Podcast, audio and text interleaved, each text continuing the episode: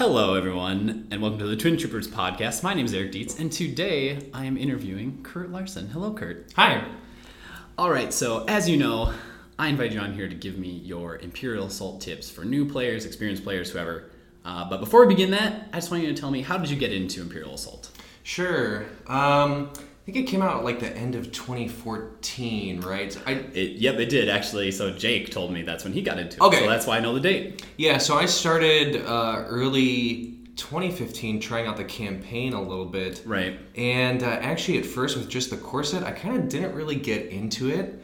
I didn't, you know, some of the rules didn't make a lot of sense to me, and with just the core set, there wasn't really enough stuff. So I didn't really get into it. I didn't try skirmish at all. Right. But um, after Worlds 2015, I saw people practicing their lists. There was more stuff out by then. There was like Rodians and Boba Fett and stuff. Yeah, yeah. It's like, hmm, that looks a little more interesting. And Hoth was like about to come out. Mm. You know, so there's like Leia and Wampa's HK droids and stuff. I was like, okay, that looks a little more cool. And I saw these uh, skirmish missions and stuff. So after Worlds that year, I started buying the stuff. So I started playing like the start of 2016. Mm-hmm, and then I've been pretty all in since then doing skirmish. Yeah, and uh, I I think when I first bought it, I thought I would end up doing campaign as well.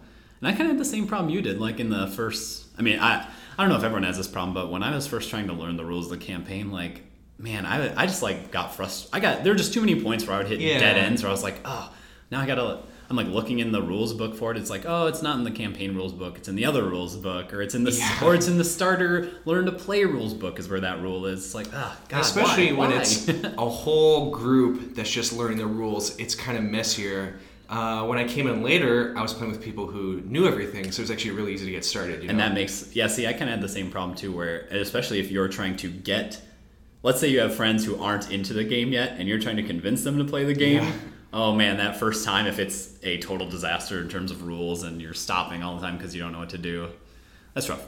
But obviously, we're both here because we like skirmish. Mm-hmm. We love skirmish. All right, so let's get into it. Let's start. So, what was your first? What's the first thing? Uh, do you want to look at my notes? I like kind of just jot them down. Yeah, uh, yeah. As far as my first tip, it would be kind of knowing certain rules that are going to be kind of the bread and butter rules that you have to know to play at all. Uh, especially some of the weirder, sort of non-intuitive rules uh, related to timing and kind of line of sight stuff. Right. two that I think you need to know, um, just like the back of your hand, so you don't have to sit and think about them. Um, so timing stuff.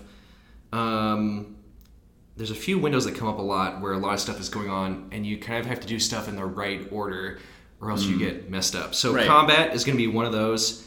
You know, you have to do your declaration of the attack, and you add some dice, then some stuff trigger, then. Yeah, and I think that's a I think that's a really good point that you're about to say, and so I'm just going to repeat it just for the sake of hearing it again. Is this idea of right the phrase "declare an attack"? That is that is like a term of art It's a very specific trigger. and a very specific phrase, right? That you will see on command cards or on units' abilities, right, where mm-hmm. things happen when And you officially do that. Yeah, and you need to know up front, oh yeah, I got to use this card right away. If we start rolling, it's really too late and you messed it up and possibly the whole thing fails or whatever. Exactly, and you and I, we we're sort of talking about like so for tools for the job Mm-hmm. is a card that you need to play when you declare the attack. Yeah. So you can you can like wait after the first roll or after you see the damage results and Yeah. spend surges and things like that.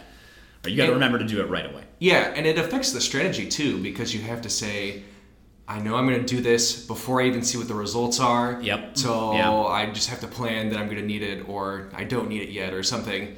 So you kind of have to think ahead for that. Right. Exactly.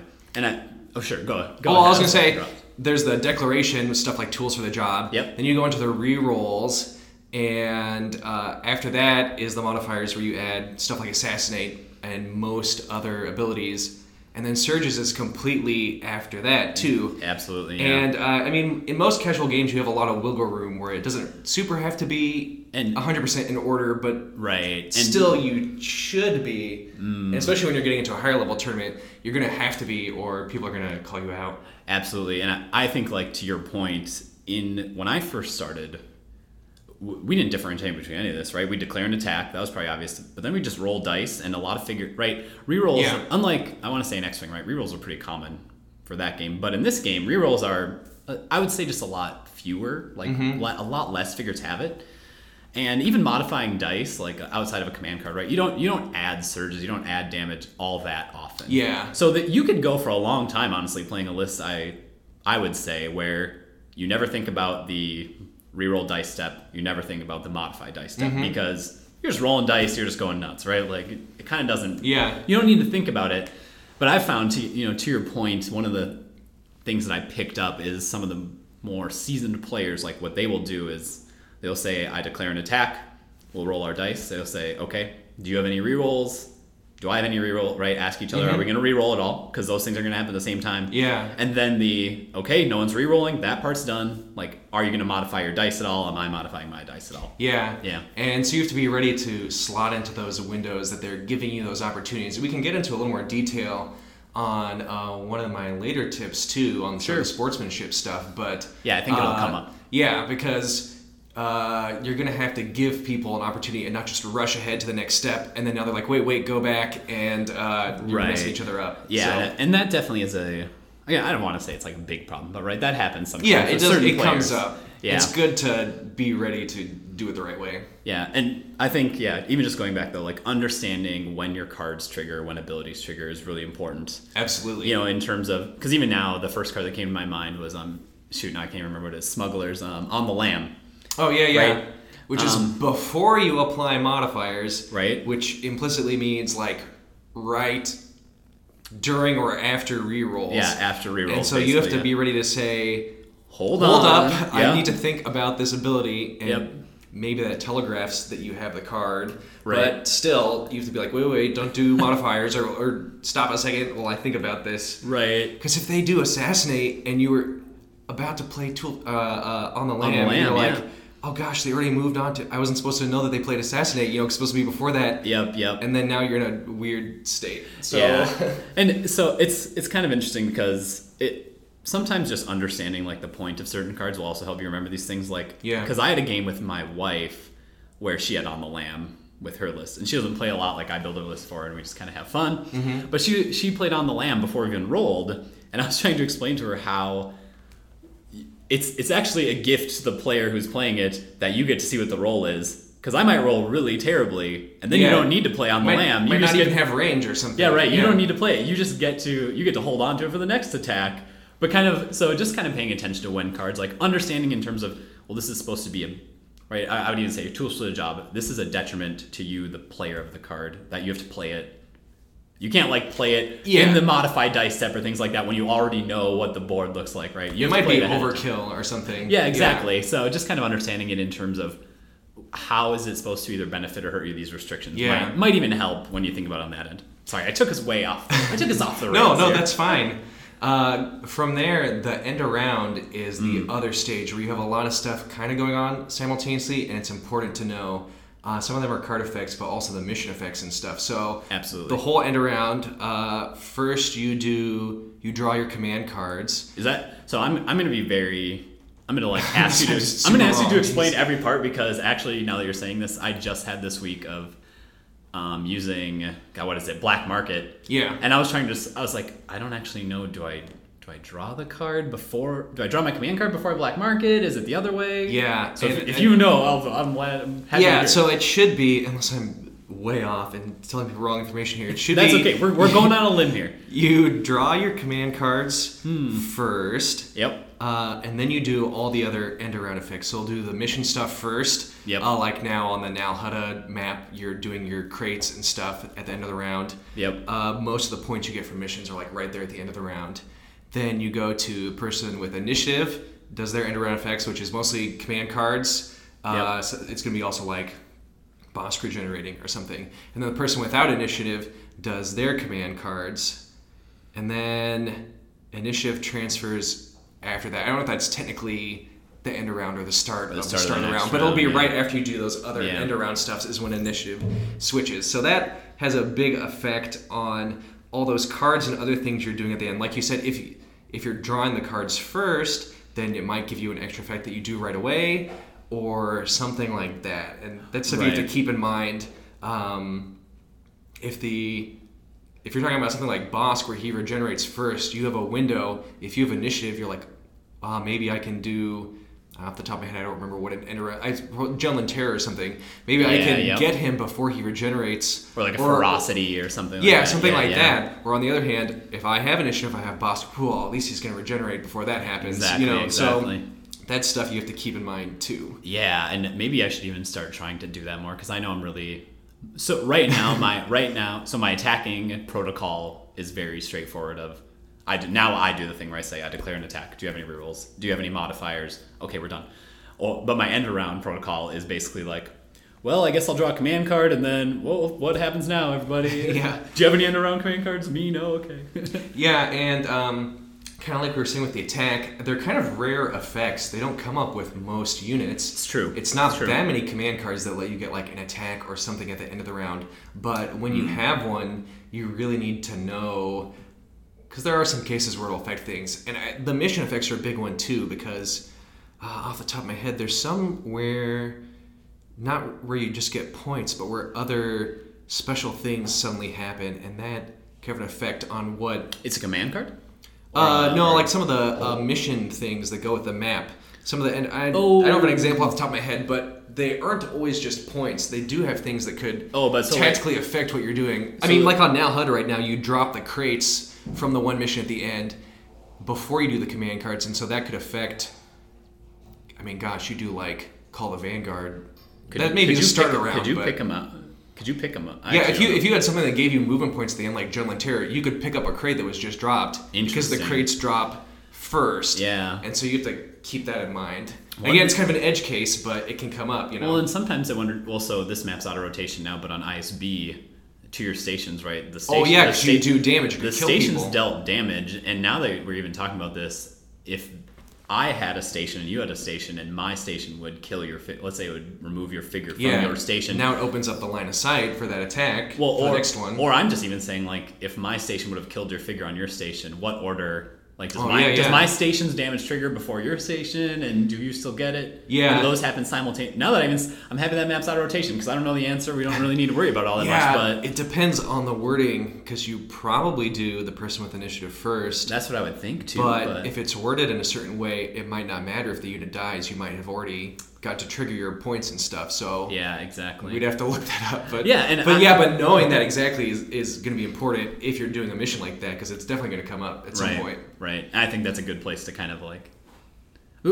even if we don't have the answer to the ISB headquarters, like Yeah. It doesn't matter. Like just even for the person listening to this, like planning ahead, figuring out what's going to happen at the end of round. And Yeah. like you said, right now for Nal Hutta like get a sense of when those boxes drop. Yeah. Awesome.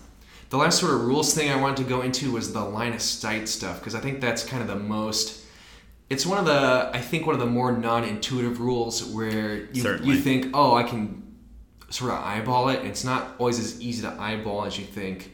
You know, there's several weird edge cases that I think most people know. Like when you mm. get up to a wall that's only along an edge, it's not a full space Yep. you know you can do that sort of look around the corner 180 thing which doesn't make physical sense to me but that's how it works you know you can plan for that Yep. Yep. um, yeah, that's a hard one to figure. That's a that's always a hard one to figure out. yeah it's something that might not make sense at first glance but you kind of have to learn the rules and say oh yeah there's these weird line of sights that people can get that i wasn't planning for right Yeah. and um, yep. Absolutely. if you're trying to sort of eyeball if something's going to have line of sight uh, i mean basically in general it's like it's really easy to get line of sight i think Yeah, I, I would agree. It's not uh, it's not easy to hide from someone who's trying to get line of sight. But like if you want to eyeball it really quick, like usually whenever you're in the same if you want to think of it as like rows and columns, Yep. if you're straight in the same column as someone and there's like anything in between, you probably probably cannot see them if there's something in between, right? Because you'll just end up drawing your lines along the edge and you'll never get two corners, right? Absolutely. So those are pretty easy to eyeball.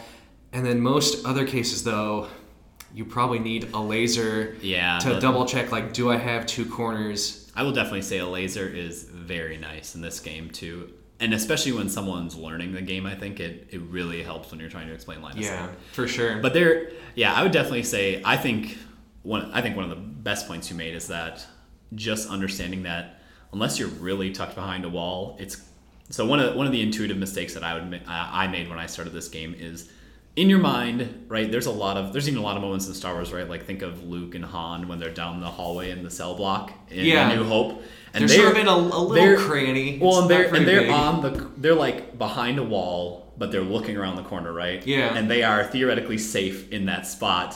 But right in Imperial Assault, anyone can step into the hallway, and if you're just on the corner, like that's line of sight, right? They're, Yeah. they're seeing your two side cor- they're seeing your two sides, and that's like Yeah, it's not a safe place If they're not straight on, you know, they can step out a single square, and now they see two corners like really easy. exactly, So, exactly. Uh, and like I think I think the the weirdest part of the measuring that people I think forget to check or don't know to check that ends up giving you a line of sight is when you can measure from or to a back corner that goes through the space because you don't you think oh I'm just gonna measure the front ones right Yeah. But you can do that back one and a lot of times that gives you a real like oblique angle that ends Yep, up yep. actually getting two corners Absolutely, and that's and I wanna. I feel like that's pretty few. Those cases are not that often where you have to do that, but occasionally. they I, they come up I think Yeah, more more often right. than people think because I think people forget to check them a lot. Yeah, you're probably And right. some and you can be surprised. Oh, I thought he was like behind these two guys. You'd never be able to see him. Oh no, I can actually just see right in there. It's no problem at all. Yeah. He doesn't get any bonus for it.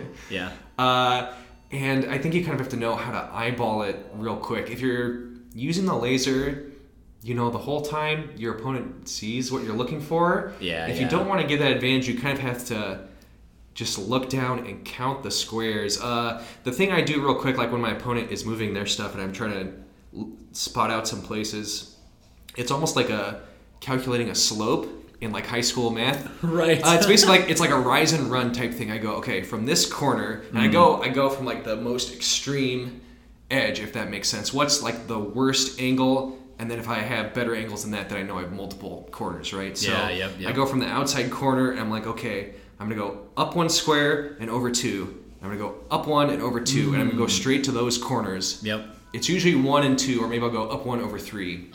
And so I go that straight line between those corners. 'cause when it's corner to corner, you can see it really easy. I know I'm going from this corner to this corner.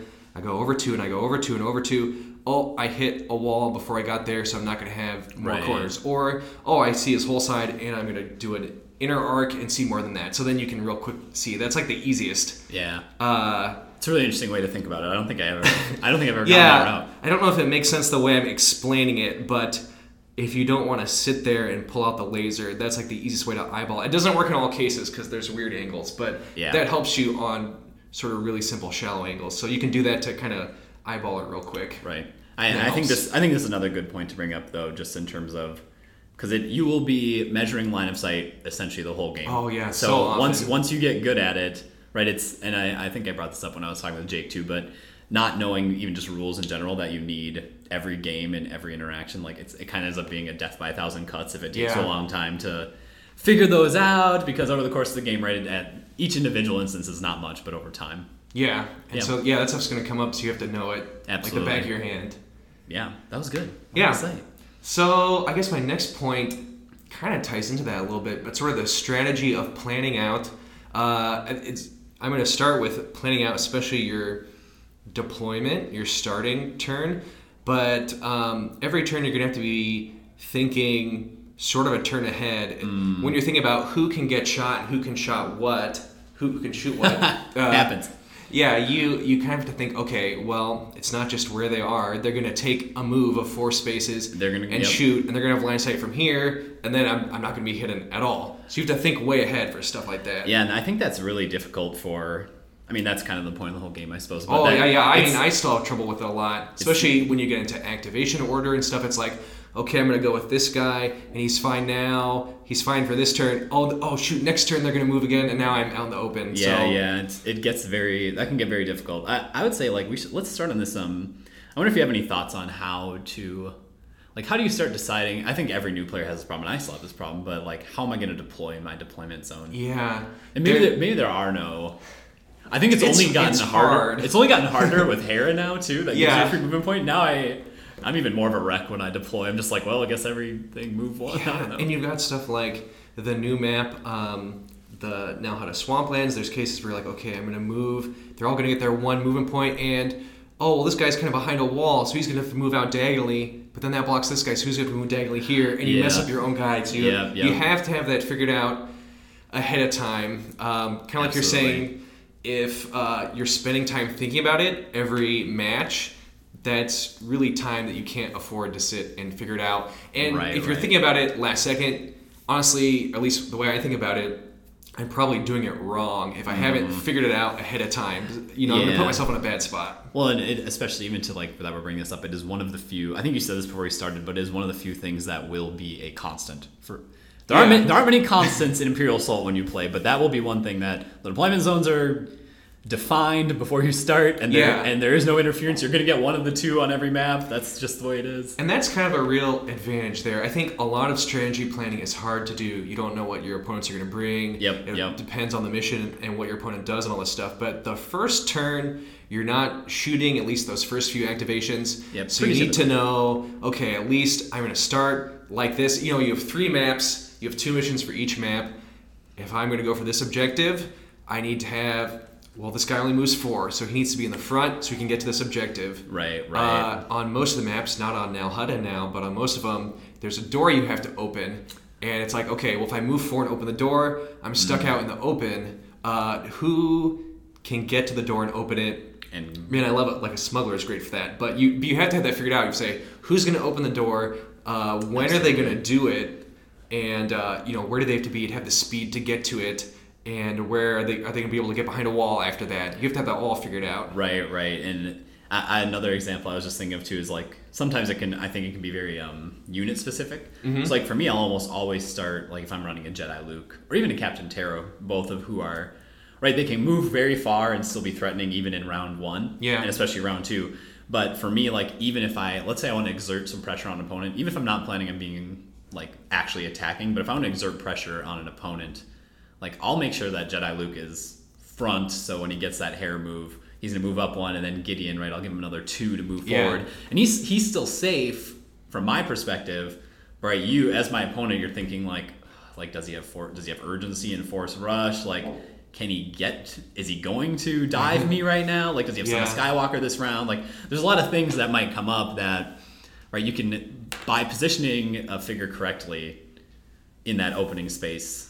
Like you can It, kind, it you can kind sets of up your whole strategy. Exactly. Or or sometimes in my experience, right, you might do things like where for Obi Wan is a good example. This is just mm-hmm. because I've been running a Rebel list recently, but I have no qualms about him starting pretty far in the back because there's there's essentially no case in round one where he's going to move and attack. in Yeah. round one. He's always Yeah, yeah. he's always going to double move. So in a lot of ways, right, I just have a lot more. I know I have a lot more flexibility with him.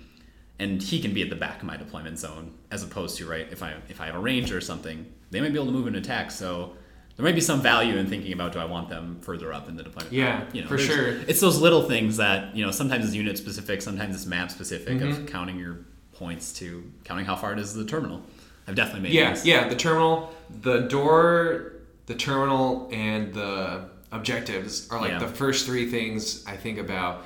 Because if you're one square away, you could be completely screwed up. Yep. Uh, I it, it takes an action to open the door, and I'm not next to it. I have to double move. Well, I guess I'm not opening the door, and then now your whole strategy is messed up, and it's gonna be like dominoes at that point. So you have to have that figured out way ahead of time. Yeah. And like you said, specific units make a big difference too. Um, you know, a big one, everyone's going to be focusing and getting free movement and stuff at the start. Well, you know, C3PO has to be adjacent to the guy you want to focus. You have to know that up front. Yep. Gideon needs line of sight to the people he's focusing moving. So you have to know up front who he's going to be using those abilities on. Exactly, exactly. If you figure it out last second, it's going to be a mess and it's not going to come together and you're going to be behind a step from the very start of the game. Yeah, and and a lot of times like it probably isn't determinative on the game itself, but it's sometimes those little things, right, can just Yeah. Like missing it. And I think a lot of players forget that too, but right, like in this game missing missing an opportunity to attack like one time can can swing a whole Yeah. game, right? Cuz that might you be a don't have that many attacks. Exactly. I th- and I think that's see that and we're not even necessarily talking about that, but but like making the point that right most games are 3 rounds. About. That's Mm-hmm. Yeah. that's about where I cap out 3 to Yeah, maybe four. 4 is a long one for me personally normally, but 3 you're playing 3 rounds and if round 1 you're not attacking, right? That leaves basically you, have 2 rounds of attacks. Every figure is Yeah. getting 2 attacks maybe. So yeah, it's important yeah, to take advantage of it. I think that kind of gets into the next point then is sort of. So, I mean, once you have your first round basically planned out, you know what you're going to do your first round. It's easy. Um, you can be thinking and watching your opponent and sort of formulating, okay, well, after this, after I get to this door and I do these things that I already have planned out, then I need to be adapting to my opponent. Yep. And so then at that point, you're kind of thinking uh, a whole round ahead, and there's some different factors that come up. Uh, one that I often forget to plan for, but I think is important, is planning for initiative.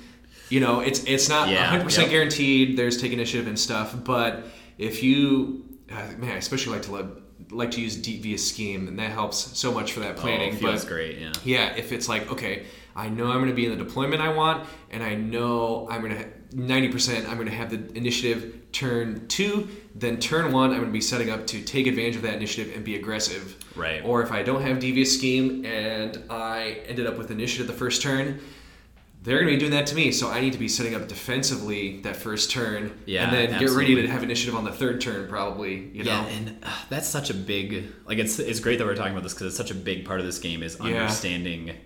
And this is like something whether you like taking initiative or not is why it's so powerful is that the ability to interrupt the expected turn order.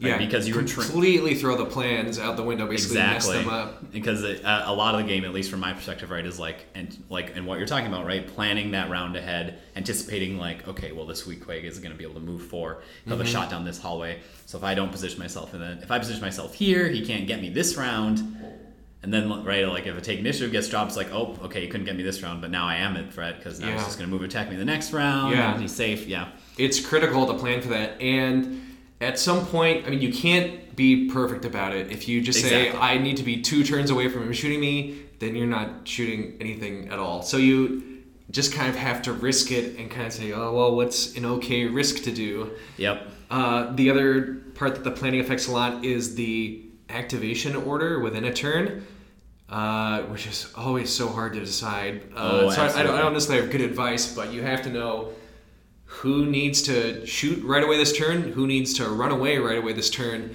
Exactly. and prioritize based on that. And I end up in a lot of situations honestly where like, ah, dang it, I needed this guy to shoot, but now this other guy's in a bad spot. Yeah, uh, absolutely. I didn't plan ahead to make them both be in a good spot, so I have to just deal with it now. You know? Yeah, and and I don't even know if there is like necessarily a good hard and fast rule about those types of Yeah. situations, right? Like that's every every scenario is going to get dictated. Is you know is going to kind of be dictated. The best Mm-hmm. the best things I usually try and accomplish is if I can force if I can force my opponent to have to move somewhere unsafe to remove something of mine. Yeah. that's about.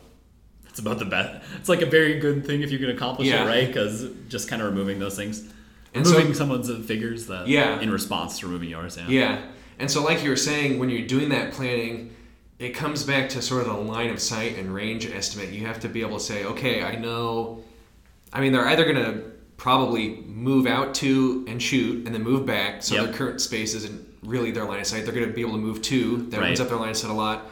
Or if they're being really aggressive, they'll move four or five and shoot from a whole different spot, and they can probably see anything. So that Yep. if you're planning Absolutely. an eyeball on those line of sights, you have to consider that extra turn and how that'll affect it. Yeah, and a lot of times, yeah, see, I, I think that's really interesting. There's like so much to say about this in terms of planning around ahead, but right, I guess you could even back up and say, okay, like for melee figures, right, much simpler to plan around, right? Yeah. You know, sans a force rush or an urgency or Yeah, something, something that, like that. That bumps them up, but right, there. Generally, you can play around like a Gamorrean guard or an O- I just say Obi Wan because he's usually the biggest victim yeah. victim of not being able to catch up to someone. Like they're easy enough to play around. Um, so yeah, like that's part of it. But yeah, I think you make a good point of preferably, I think most people would like to do the move to, shoot, move back to, if they can get away with it, right? Mm-hmm. Yeah. And so if you've planned ahead and say, well, I know he's going to do that, like you said, you can be a little further out of line of sight. Now they have to come out, and then hopefully you can take advantage of that if you plan that well. Right. And a lot of that, and I think even all this comes just back to, right, that's kind of what, this is why I like this game is that the objectives, right, really let you kind of try and manipulate those to force those types of Yeah, engagements. for sure. So even like in uh, Anchorhead Cantina now, is that what they call it? Anchorhead Cantina? Yeah. right? If you're on the top of that map, Mm-hmm. on the one where I think it's see, I don't know what the name of the map, what the name of the mission is, but where you pick up, there's three crates. Yeah. And if you pick them up and bring them to the deployment zone, right? If you start on that top side, you can actually s- sit in a pretty conservative spot because you have so much freedom to try and Yeah. grab those crates It's And- hard and for just them to get to it, and Well, they you can't- can grab it when you want. if they move to them, they're they're basically at risk, right? And you Mm-hmm. can do the move to, shoot, move back to to a safe spot. But if they don't do it right, you can just start grabbing crates. Don't put your own units at risk. You can wait. Like you can you can afford to wait. They can't really afford to wait in. Yeah. Yeah. Which is and you can sort of plan to take advantage of that. Especially like that map can easily turn into we're shooting down this little hallway at each other. And Yeah. there isn't like a ton of strategy there. It's like, well, I can shoot the guys that he left out for me to shoot, and I'll leave these guys out to get shot. right. But if it's like, okay, now he's got, I don't know, a smuggler or something, gonna grab these patrons and talk to him. Okay, now I need to adapt. And if you are adapting to that last second, you might be kind of uh, messed up. But if you planned and put yourself in a position to deal with it, then you'll be a little better off. Yeah. I think that was an interesting discussion. That was Yeah. It's really hard to again. I think you're definitely spot on. It's hard to formulate really solid rules Yeah. other than trying to understand, you know, like understanding turn order, keeping track of what has already activated and what hasn't. I Mm-hmm. think is important. And then I guess I would sort of say, like, and we we talked about this a little bit, but understanding, like, what are what are the line of sight, like, what are the line of sight options, like attack options, are there for every you know your opponent's figures Yeah. on the board? a lot of the calculations get really complex fast. Like the other thing that goes into it is like knowing the dice, right? Like if you can really quickly estimate, okay, here's the ranges. Um, I I can't sit and do it for all my opponents guys, but for mine, I you know I need to at least know the minimum and maximum on each die, and then I can plan. Okay, well. You know, on these guys, green, green, uh, like six is gonna be the max, and you, and averages are hard to do, but like the generally they're going to be on the low end on on these dice. The the Right, high end right. uh, on the accuracies are like pretty unlikely to roll. So you usually have to say, okay, it's going to be less than half of the max or whatever. So Yep, I'm yep. going to be need to here to get out to there and to actually get in range. You know. Right, right. Yeah, it's good stuff. Yeah. I think we were we were kind of we're like soft on it, but I, again, I think it's like a soft topic just in general because it is Yeah, it is it's every all kind of vague and it changes a lot. Yeah. Oh, and the, the other thing I want to say on it too, uh, when it comes into the activation order, is whoever goes first is not moving for the rest of the turn. So you really have to plan. Okay, they're going to be taking a lot of shots if I left them out. Yep, if you leave them out. Uh, so you really have to make sure you plan for that too. Man, I don't think I've ever thought that explicit statement to myself, but that's like a really important rule actually. Like, especially if you just have a figure that you know the move they're gonna if they want to attack this round, the move they're gonna have to do is they have to move and sit out in the open. Yeah. So like holding them for a while is right the right play. Yeah. I mean it's great if you if they took out a figure at the start of the turn. This happened to me a lot at Worlds where I rushed in with Onar and Vinto, and I wiped a couple figures off like right away at the start of the second round. I'm like, ah, now I'm way ahead. feels good. Uh, but and you know, and the reality is then they're out in the open, so Weequays are probably going to kill them after that. So you have to be okay with that, Yeah. basically. You know. Yep. You know, uh, and now I, I even want to just bring up one more before we move off this. I want to bring Mm-hmm. up another example that is very specific to this situation, uh, right? But for Jabba's Palace, I played Mm-hmm. against a lot of elite rangers on that map, Sure. and a lot of them, a lot of the players that I would play against would um, start by they'd focus their rangers Mm-hmm. right at their door, because essentially, and this is what if you ever play against rangers on this map, and you open your door, you'll probably find out really quickly that you're going to die really like really fast. Yeah. Um, Especially with the focus, they have like almost unlimited range. They don't care at all at that Yeah, point. they basically have unlimited range and a ton of damage and pierce. But I found like for that example, like in terms of thinking ahead, if they like let's for lack of a better word, post up on the door Mm-hmm. and you shift the bulk of your forces into that map area, into Yeah. the little maze is what I meant to say. Yeah. Into the maze, they are so in round two, uh, since they only have four movement, it's actually pretty difficult for them to move and attack into the maze. Because Yeah. there's like a lot of block line of sight blockages Yeah, so there. much.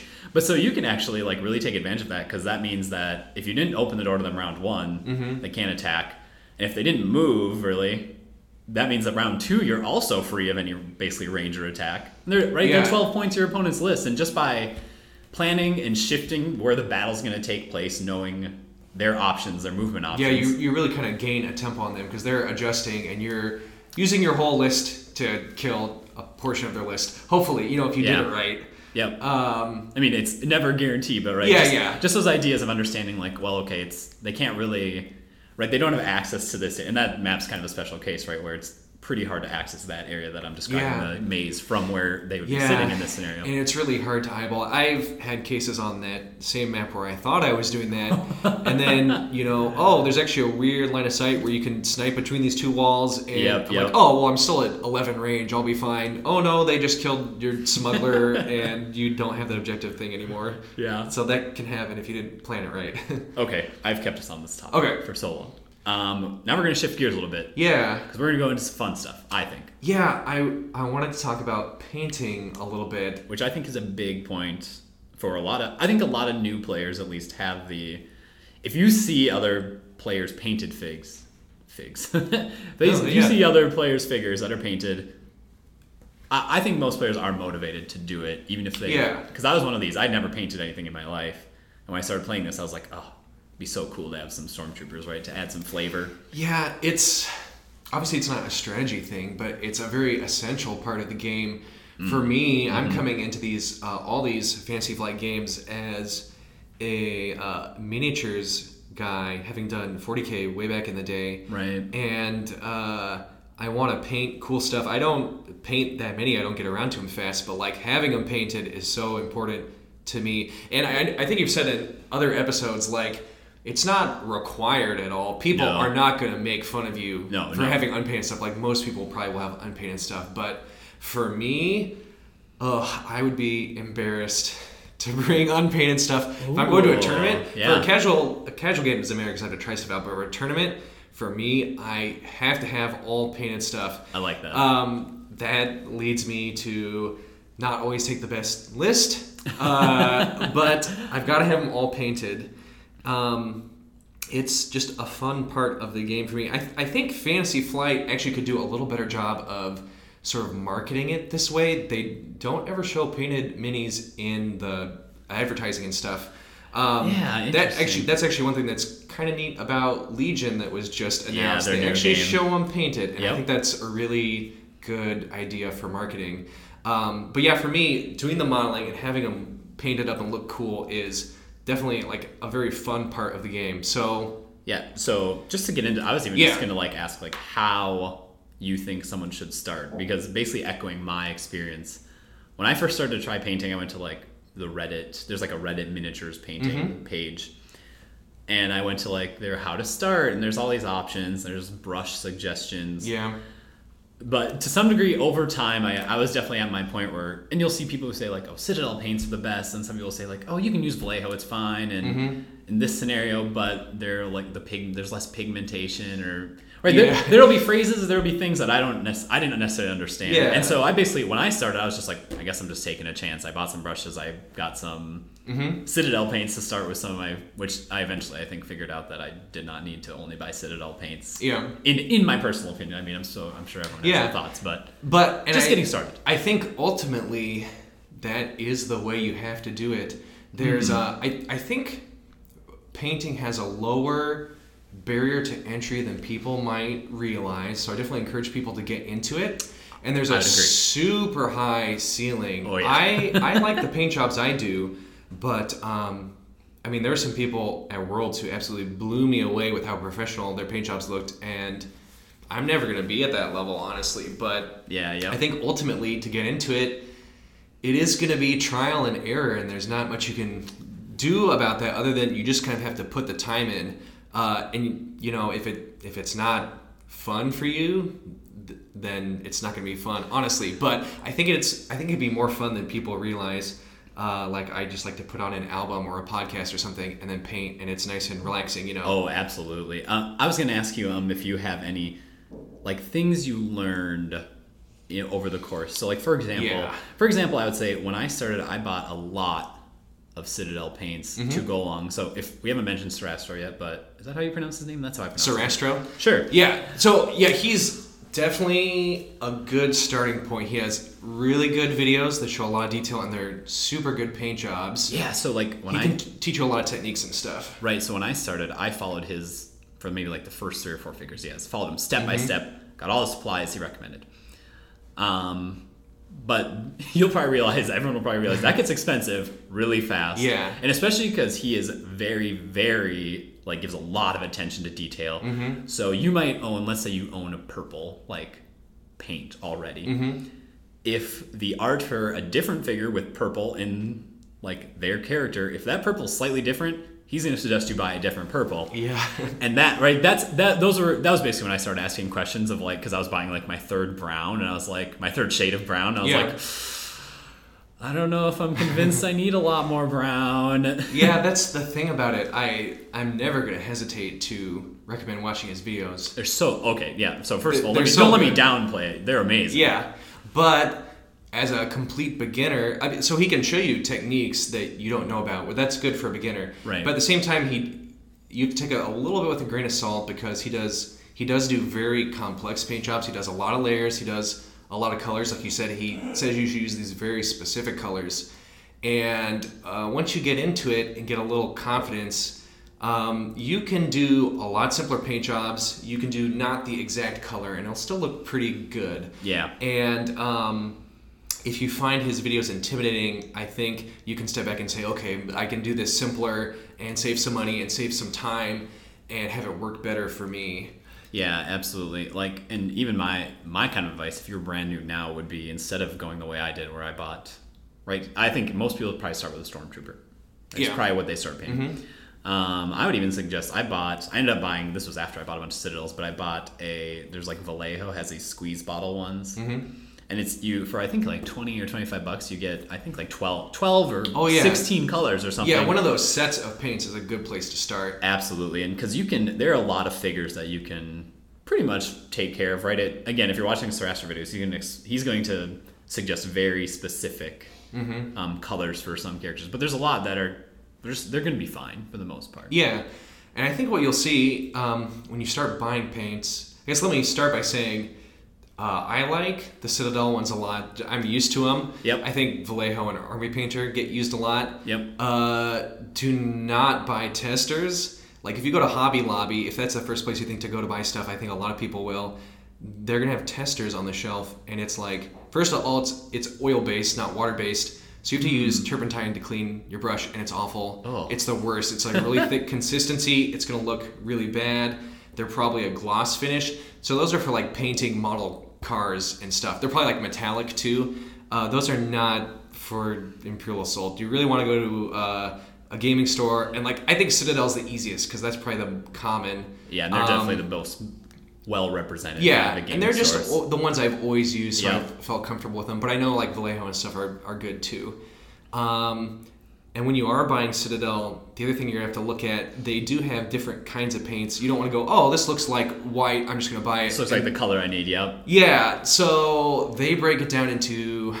I'm, I think I'm gonna get it a little like wrong, but it's like base, base, layer, oh, yeah, there you go. uh, highlighting or dry brush, whatever they call it. Yep. And then they have um, washes and special effects. Yep. And um, the dry brushing ones, especially ones, I I guess you're supposed to use them for highlighting. I have always done highlighting and dry brushing with just regular liquid paints. And Me they're, too, they're, they're highlighting, their dry brushing paints are like not a liquid. Uh, I don't think you should get those if you're just starting out because they're they're not actually going to be what you expect or what you can get used to easily. So pretty much you want to stick to base and layer and Yeah. I'm not sure the difference between those two. There are some are a little thicker, a little brighter or something, but if you stick to those, you can get what looks like a good color and start with that. Yeah, Um, absolutely. I think And, that's and, you, and you don't want the special effect paints, those like blood and guts things that you don't want to use for normal paint. You do want a wash, which you want the Nuln oil. They're amazing. It's Yeah. amazing. It um, and I mean Sarastro uses a lot too because it's just so good, just a bread and butter wash. So like sort of the main techniques I think you're going to use on every model. Um, you're going to start by spray painting it, probably black, unless it's a stormtrooper. Then then you could paint it white. But Yeah, you want really- you want to spray paint it, and it takes a little bit of work to get used to the spray painting and make sure you get as much of the crevices and stuff as you can. I like to lay mine down so I can shoot up underneath their clothes because there's gonna be like gaps and stuff under there. Yeah, and that's I, I think it's good. It takes a little practice because you can definitely. I, I don't think I've done this on a lot of figures, but you can um, put too much on there. Yeah, that's really Which is a- easy to do. which You- is a risk, You yeah. have to get used to putting just a real quick, and you have to put enough so that it's consistent and even. Yeah. But it can go overboard too quick, so you have to get used to that. Um, We should back up for a second. You Yeah. you spray paint them because I think the right the Citadel paints whatever you're going to put on there wouldn't stick to the plastic that yeah, well. it doesn't stick very good to the plastic. If you try to just paint it straight on, you'll see it kind of can bead up a little bit Yeah. and not go on even. And just um, the spray paint is going to be a lot more even. It's not going to have the brush strokes and stuff. Yep. Uh, so that's the best way to get that base coat, and then now you can paint on top of that black. Yep. Um, I could go into specific paint names if you really want, but I think I don't think we need. I don't think we need. Yeah, but stuff that you're going to use on every model, you're going to want to want. I mean, you're going to want black and white, though they're not super common. You probably still would want them. You're to need a probably a dark gray.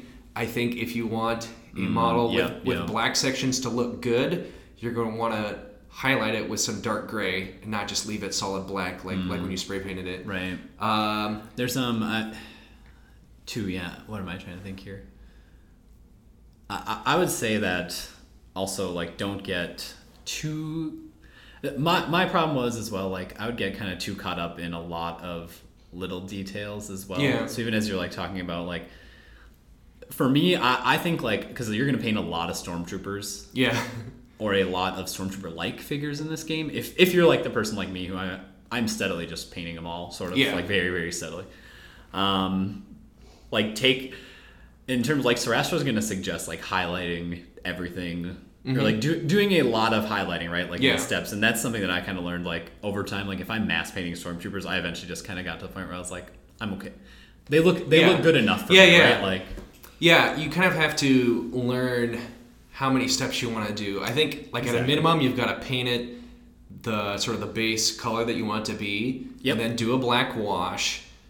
Um, and probably you should do a little bit of highlighting. It's probably gonna be too dark if you just leave it with the wash. yep Um, so you can just highlight it again with the same base color you did, and that will look fine. yeah If you want to put, um, depending on the type of thing you're painting, you could do come back with a lighter, uh, like I just painted Shyla. She has like a lot of blue sections. Yeah. You can paint it blue, wash it back black, highlight it the same blue, and then come with a, a really light blue with just a very small highlight.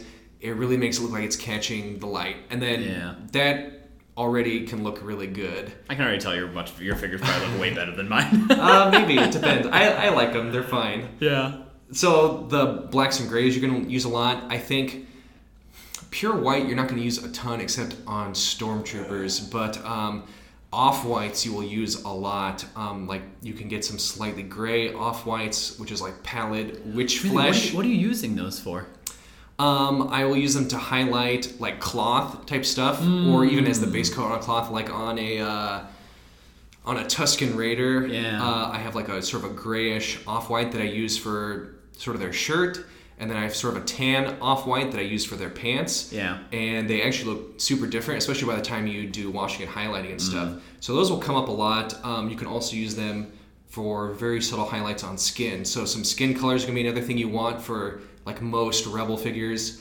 Uh, Yeah, a lot of them. that flesh colors. Yeah. Basically, once you get that, that's your doorway into a whole lot of other figures. Yeah, especially like all the the movie characters, which have pretty light skin. Yeah. Um, on trooper characters, you can paint them whatever color you want, and I think it looks good to have them not all the same skin color. Yeah. And so then you can start using some of the browns. You'll use the browns on also on shirts and like leather belts and stuff. Mm-hmm, I think you probably want a couple colors of brown, like a medium or dark, and a lighter, kinda lighter almost brown. like a tan to kind of highlight it. Or there's so many figures that have a brown shirt and a brown belt and a different brown belt, and if you can make them all different shades of brown, that can look cool. Right, Um, right. You also don't need to have straight different pots of brown though. You can you can sort of fudge it depending on the washing you're doing and Yep. Yep. you can do a little bit of mixing and stuff if you want. Oh, let me say this real quick on the mixing. If Sure. you, I think people should avoid it in general. Like, I find mixing annoying. It's hard to get the right shade, especially if you're if it's a one-off. It's fine, but if you're trying to do multiple guys with the same Yeah, mix, yep, that's yep. really hard to do. Uh, you do want to be a little careful when you're mixing um, different colors. Uh, it's going to be like basically if you mix a hot and a cold color, they may not it's it's not like grade school uh, color mixing. it may not come out quite the shade you want. Especially you know Citadel has lots of weird shades. That's a lot of stuff mixed together together, and it may not come out the way you want. But Yeah, I'm thinking specifically if you want like I've got red and I want a lighter red, so I'm gonna mix white with it. But your white is probably a blue based white, so it may come out really pink or weird looking. Uh, God, they're so man. You know, I I uh, know. so I'm I mean, really it may not come up that much, but you know, you have to be careful, and you might mix a color. I mean, only it's very very small amount, so it's not like I end up wasting paint, but it might not come at all the shade you want. So like like so like on the red, if you did want a lighter red, you probably want to mix it with like a little bit of yellow or um, yeah. like that kind of tan off white rather than the gray off white because that'll mix better. Interesting. Um, I, it may not even come up, I guess, but you know, you have to sort of be careful with the mixing and stuff. That can get weird. It's worth to think about. Uh, my my experience so far has been that I try to. Um, there, most of my experimentation happens with the because, like you said, when you're painting multiple figures, like it can get hard if you mix to paint.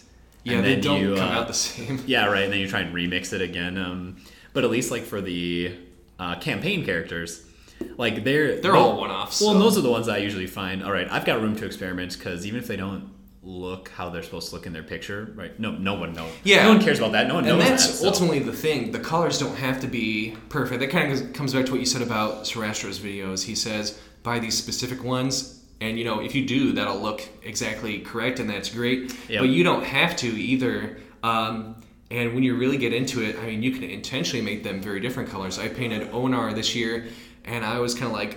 I don't really want the yellow and black stripes and the Yep. orange and stuff, which is orange is annoying to paint. I hate it. I just painted Jyn. That was a pain. So I painted him. I painted him brown leathers and stuff and like metal plates. And I was like, I actually like that a lot better than the Yeah, card art. yeah, So you know, yeah. there's nothing wrong with that at all. Absolutely, and I would encourage. Like, I actually think it's more fun to at least with the Yeah. If you Get it very I don't- I don't- personalized and kind of try something. Yeah, yeah, and like I think I want like for me, I want my Luke to look like Luke, but at least like my own Arnvinto and those other characters, they can. Yeah. Like that's an opportunity for you just kind of go nuts. Yeah, and but and even with Luke, there's a, there is a lot of room. Um, Mm-hmm. His skin shade, his hair shade, um, the exact color of the shirt he's wearing. You can get a lot of different room in there to make it your own without looking wrong. And uh, so, and when I do it, especially when I'm looking at movie characters, but even the uh, original characters and stuff, I will go and do like image searches. I'll download in. I have like OneNotes that have. Um, Yep. all my pictures saved that I'm using for referencing, so I pull them up and I look at them while I'm painting. Uh, even if you're looking at movie stills, uh, you may see that they look very different in different shots. Lando, I think, was a really good example for me where. Depending on the lighting, it's like is his pant, are his pants black or navy blue? Uh, is his hair black or just very dark brown? Yeah, yeah. What's the exact shade of his skin, his shirt, his cape, or his shirt and his cape the same? And I don't think there is one right answer. It kind of comes down to you to pick how you want to do it. I end up getting a range of different pictures, and I kind of look at all of them and go, well, I think I'm going to do it like this. BT is another good example. Uh, in the comics, he's been drawn very. He's been drawn as completely different droid models for one, but like Really? uh, yeah, if, if you look up different pictures of him, there's some where his head is a complete different shape and he has different stripes and stuff. He's very different depending on the comic. And it's up to you to decide which one you like the best, or are you going to kind of do your own thing? You know, what's, uh, if you're doing him and Triple Zero together, it's like, are they the same shade? Are they a little different? Yeah. You know, the, there's no photographs of them other than some toys that some have made, but Yeah, you yeah. know, those aren't canon. What what way are you going to decide to do it? So it's up to you. And I, I don't mean to say that to like intimidate someone. Like it's really hard. Uh, it's kind of freeing. You can do what you want. It doesn't have to be perfect Sarastro level. And you know. I- yeah, and I think I was going to try and bring it around to that of like, it, I think it. So when I first started, I didn't even I couldn't answer this question, but I think it's important to kind of reflect on what what is your ultimate goal, right? Mm-hmm. Because I will say from my perspective is I started looking for perfection. yeah. And when I first started, I would screw things up, and I'd be like, "Oh, like this is so bad, so bad, so bad," and like. It, a day would go by or a week would go by and I'd pull them out and be like, you know what, these look really like this is really great. Like these Yeah. look really good and Especially at like table distance, you're not holding them right up next to your eye. Oh, yeah. So you don't see a lot of those details, and so it kind of comes down to the level of perfection you want is sort of your comfort level of. how much time and energy do you want to spend working on it? I, I like to go pretty perfectionist and I like spending a lot of time on them. Yeah. If you want to do them really quick, you have to learn to say, you know, these look good enough for me and they don't have to be perfect and I've spent the amount of time that I want to on it, Right. you know? Yep. Yeah, and I, uh, one thing I want to touch on before we leave this topic is um, brushes. Yeah. So for me, in hindsight, I wish I had bought like, and maybe you want multiple of these, but I wish Yeah. I had a size zero brush, a size one brush, and then like a flat, a flat brush. Yeah. I know I end up I have ended up owning too many brushes, way too many brushes because Yeah. when I first started, I'm like, I don't know, like, do I need a pack of brushes? Yeah. And, and in hindsight, I, for my painting, I almost exclusively use like two brushes yeah. all the time. I think at a minimum you need two, and I'm not super good at keeping track of the standard sizes and stuff. You need Sure. a very small one for details and highlighting. You need a slightly less small one for Yeah. most of your base Yep. coating and washing and stuff. Yep. And uh, it's hard to find the right size of brush. Even I've bought a ton of brushes, and I always go into the store and I look at them and go, "Oh, this looks way too small." I'm gonna buy one slightly bigger. No, you just bought one that's way too big. Buy always Uh, buy the smallest. Yeah, one. you, you want yeah, it's probably the smallest one or maybe the second smallest one. Um, a gaming store's gonna have better selection on that than a Hobby Lobby. Hobby Lobby, at least you can buy like a set and be like, okay, well now I've got a bunch of different sizes. I'll just try them and see. Yeah. Ninety percent of those will be way too big. But Yep. That that is important to note that. uh, yeah, Very. I, I'll always say this. Most of the time, it's very rare where I wish I had a bigger brush. Yeah. Almost never happens. I almost Yeah. always wish it was smaller. I don't want to say the absolute smallest because there are a few rare ones that are like one hair, and that's too small. Yeah, that's but but almost the smallest brush is probably what you you'll use ninety percent of the time. And if you are doing a lot of highlighting and dry brushing, uh, that'll screw your brushes up real quick. So you don't want to do that with your detail brush. You want a different brush for that. So that's the type of stuff Mm-hmm. you can kind of play by ear and see. I, I, honestly, in the long run, your brushes are all going to get messed up, and you're going to have to replace them as you go. But it's true. but but still, it it helps to not do it super immediately. uh, a couple other equipment things I can say real quick too. Um, uh, people are going to want an X-Acto knife. There's so many paint jobs online that look really good, and but they did not. They did not scrape off the mold lines, and it ruins it. Had, no, they don't notice it, so it's fine for them. But for me, it absolutely ruins the paint job. You see this awesome rancor, and then this big seam coming down their folds across their face, uh, across their hands. Uh, most troopers, there's gonna be a line going across their head. Hopefully not across their face, but sometimes it goes like across their hair, down their shoulder. And if you don't scrape it off a little bit, it, it could be. So you need to take your X-Acto knife and kind of try to scrape off the mold line. It's hard to get it perfect because you can obviously like scrape up your model real bad, but usually I think that looks better than leaving the mold line in Right. there. Especially once you get to the point of washing and highlighting it, it'll really stand out, and I hate it, and it ruins the paint job. So you You're gotta. gonna, you're gonna hate me. I've never done it.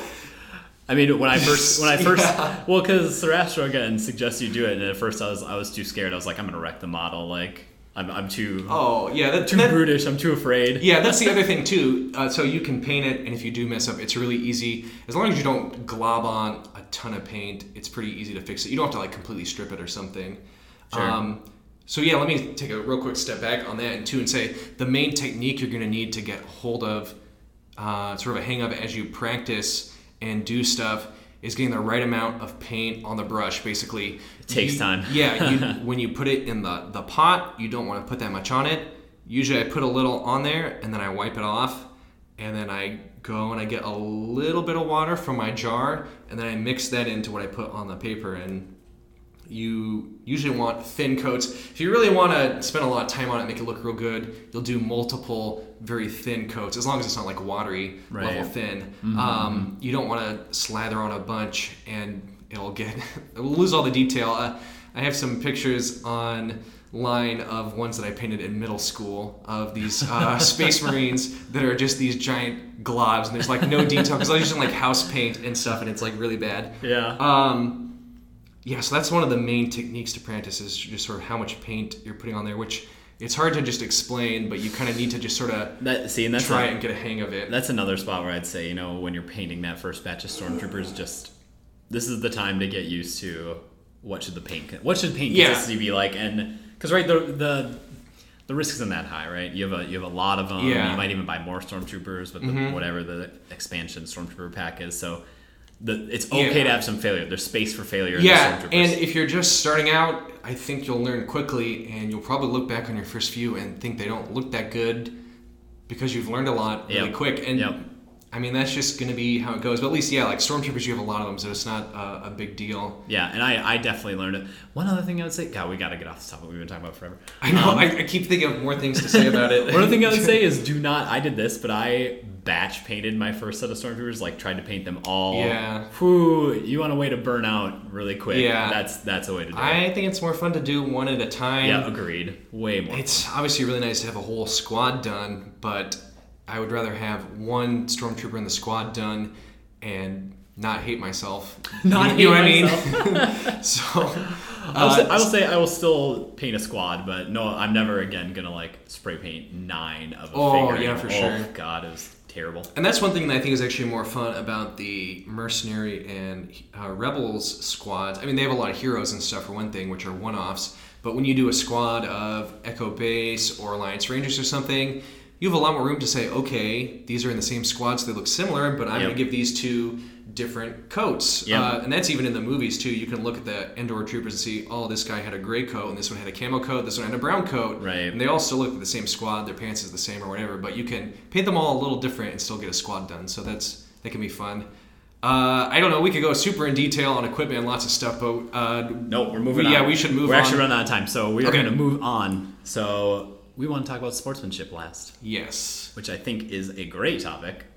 yeah, it's uh, it's something everyone needs to keep in mind. Ultimately, it's a game about having fun, right? Good, and great, great uh, you know, it doesn't matter if you win the game. It's the friends you meet along the way, or whatever people say. So sportsmanship. Uh, That's why we're here right now. Yeah. That's why we're here right now. Yeah, it's definitely important to do it right. Um, there's a few things I wanted to touch on on that. Um, I've been in a lot of games, uh, like when I've played at Worlds and stuff. People are playing at a very high level, and I think it makes sense. People assume that everyone's playing at a, a super high level, uh, and so I've played at a, a lot of games where um, people assumed I knew more than I did, and. Uh, so, like, what do you? so like uh, some of the cases that come up a lot would be like surges on characters. I honestly don't remember that this character has plus two damage and Right. pierce one and etc.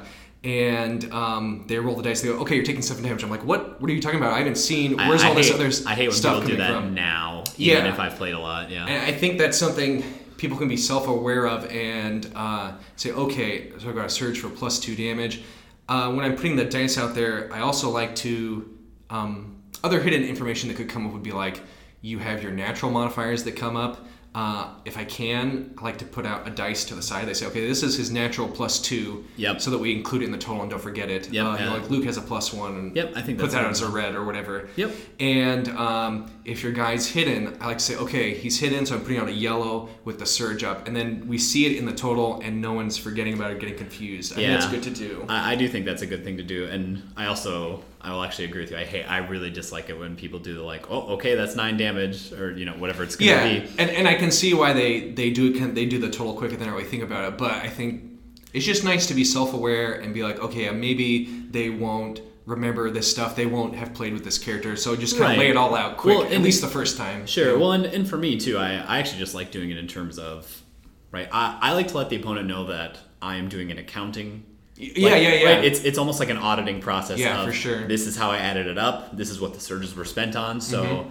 Because right there, and we even talked about it earlier, right there, command. There are things that come up. There's command cards that get played. There's things they might want to do, and like trying to rush it to the end. I think, yeah. like it's like just adding unnecessary pressure. I feel Yeah, sometimes. and when and when I get to the point of adding up all the damage and symbols and stuff, uh, you know, sometimes it's complicated. I've got this extra damage. I said he has plus two, but it's not on the board.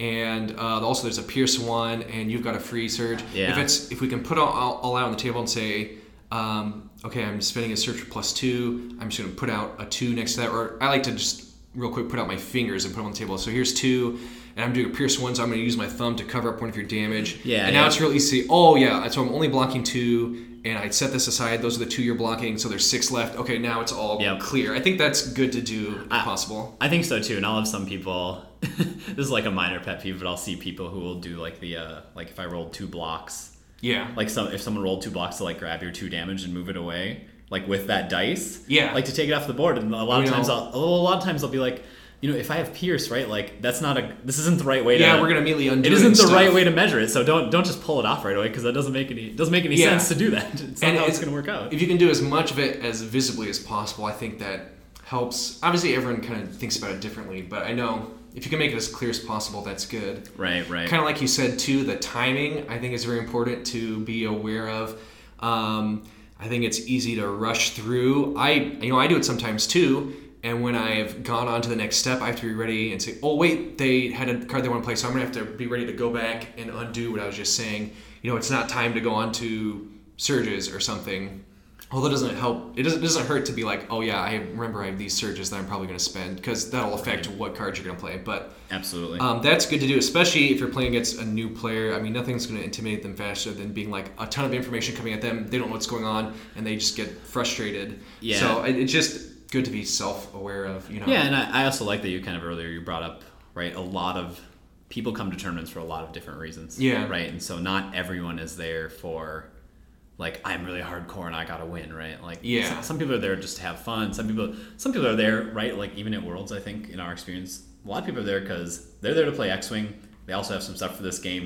It's- It's a fun way to spend Yeah. the day, right? They have no they have no ambitions about winning. They Mm-hmm. right. It's just I'm here. I might as well take the time and play. Yeah, and it's and it's fun to play. Uh, and one thing I want to say about the sportsmanship too, before we get too far into it, a lot of it is uh, kind of it's it's not objective stuff, honestly. And when I'm talking about it, I don't want to make it sound like this is the way you have to play.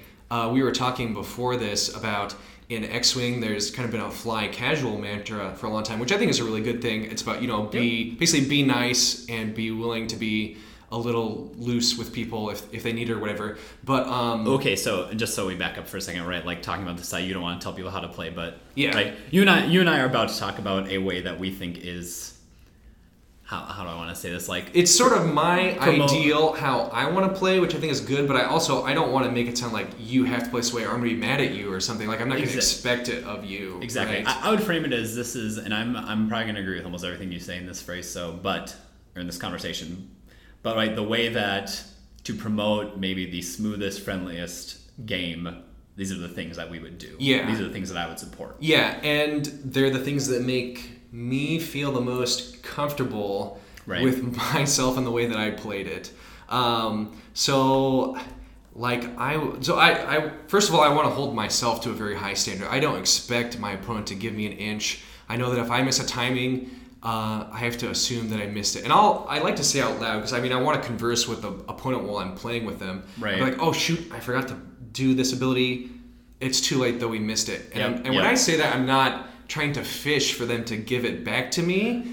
Uh, I hope it doesn't come across that way, but you know, just I'm trying to chat to them about what's going on, and I like to think out loud and stuff with my opponent. I I think that I think the same thing, and it sounds like you actually believe the same thing of, that I believe, and that I actually find it.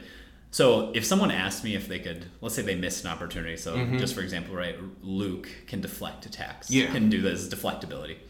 Um, if someone misses that, and I and they asked me if they could do it after the fact, I I think most of the time in a casual game, it's the polite thing to do to just let them do it. yeah, I will probably and let some and it. sometimes even in like a tournament game or things like that Yeah. where it's more serious i might let them do it um, and i think that's the polite thing to do but Mm-hmm. at the same time I'm, i would also be very i think it's even more rude for me to ask for a take yeah, like, a take that yeah. like, I, I, do don't not think he like should expect it. It's I think it's very nice to allow someone to, as long as it, it's not something that's way too late and it completely changes everything that would have happened. Then board's you just have to be realistic and say it's too late. Yeah. Like you said, if they miss tools for the job and we're already like way past, we've done a lot of other cards and stuff. Right, It's right. it's really too late to go back for that. But Luke should have thrown an extra damage. We forgot to add his natural one damage.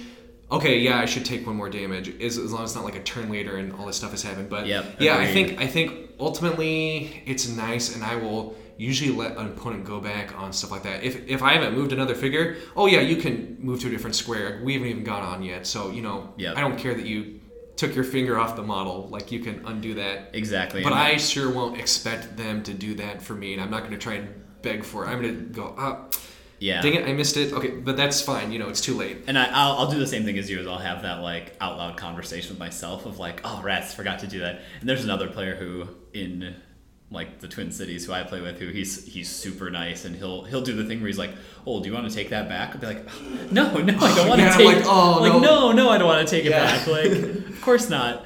But yeah, even just going though further, like the reason why I hate, I don't, I don't, I think it's super rude to ask Yeah. for it because it definitely puts your opponent in a position of Yeah. okay, either you're a jerk because you won't.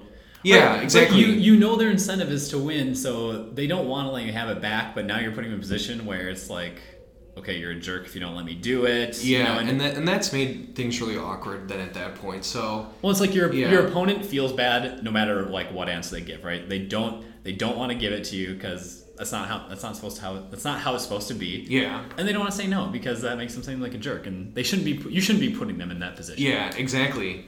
And then when I'm in a case where I see that an opponent has, missed something, there'll be cases where I will remind an opponent of something they don't say out loud too, depending on what it is. Yep. Uh, in in a case like Luke, where it happens every attack, I'll, I'll remind them if it looks like they forgot. You know, that's not a case where they have to spend a card or something, Right. right? So I try to remind people. Uh, obviously, you can be too annoying about it if you're just like jumping all the time. They're like, "Let me play." Yeah, you know, yeah, I was yeah. gonna do that or whatever. But I try to remind people to do that, and um, ultimately, for me, it kind of comes down to uh, what makes me feel dirty or not. You know, if I Agreed, agreed. won a match and I look back and like, oh, it's because I knew he was forgetting this and I intentionally let it go so I wouldn't take the one damage and die. Right. I'm not gonna feel like I had fun. I I feel like I won the match in a, a bad way. I want to win it completely cleanly. You know? Absolutely, and and that is how I feel too, right? Like I want to.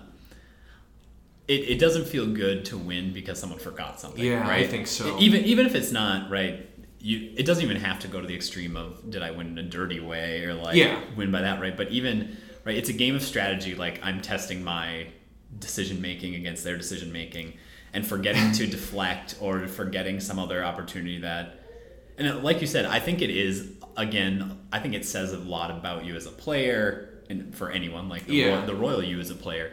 Um, if you're the type of person who's reminding someone who would have forgotten, right? Because I, I think everyone wants to play with someone that they trust, someone who Yeah. seems trustworthy, who is there to have a friendly experience, like eh, be cooperative in your competitive experience, not necessarily. I think it makes the game more enjoyable for everyone. Even when you're playing at a high level, if it's not new players, I think it's nice if people are friendly like that. And I kind of want to say again, you know, this is kind of a standard I want to hold myself to. I'm not going to say people have to play like this or they're bad players. I'm not going to make fun of someone if they were very cutthroat, you know. Right, um, right.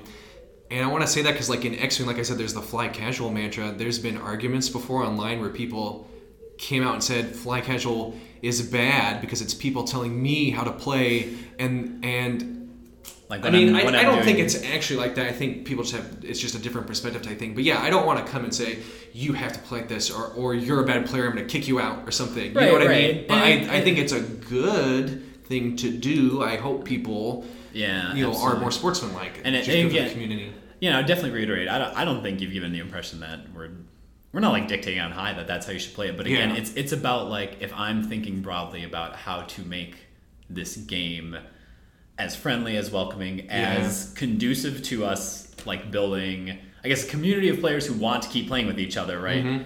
These these are things that I think are good things to do. Mm-hmm. Yeah. Even if they're not ne- even if they're not you know necessary or required. Yeah. Right.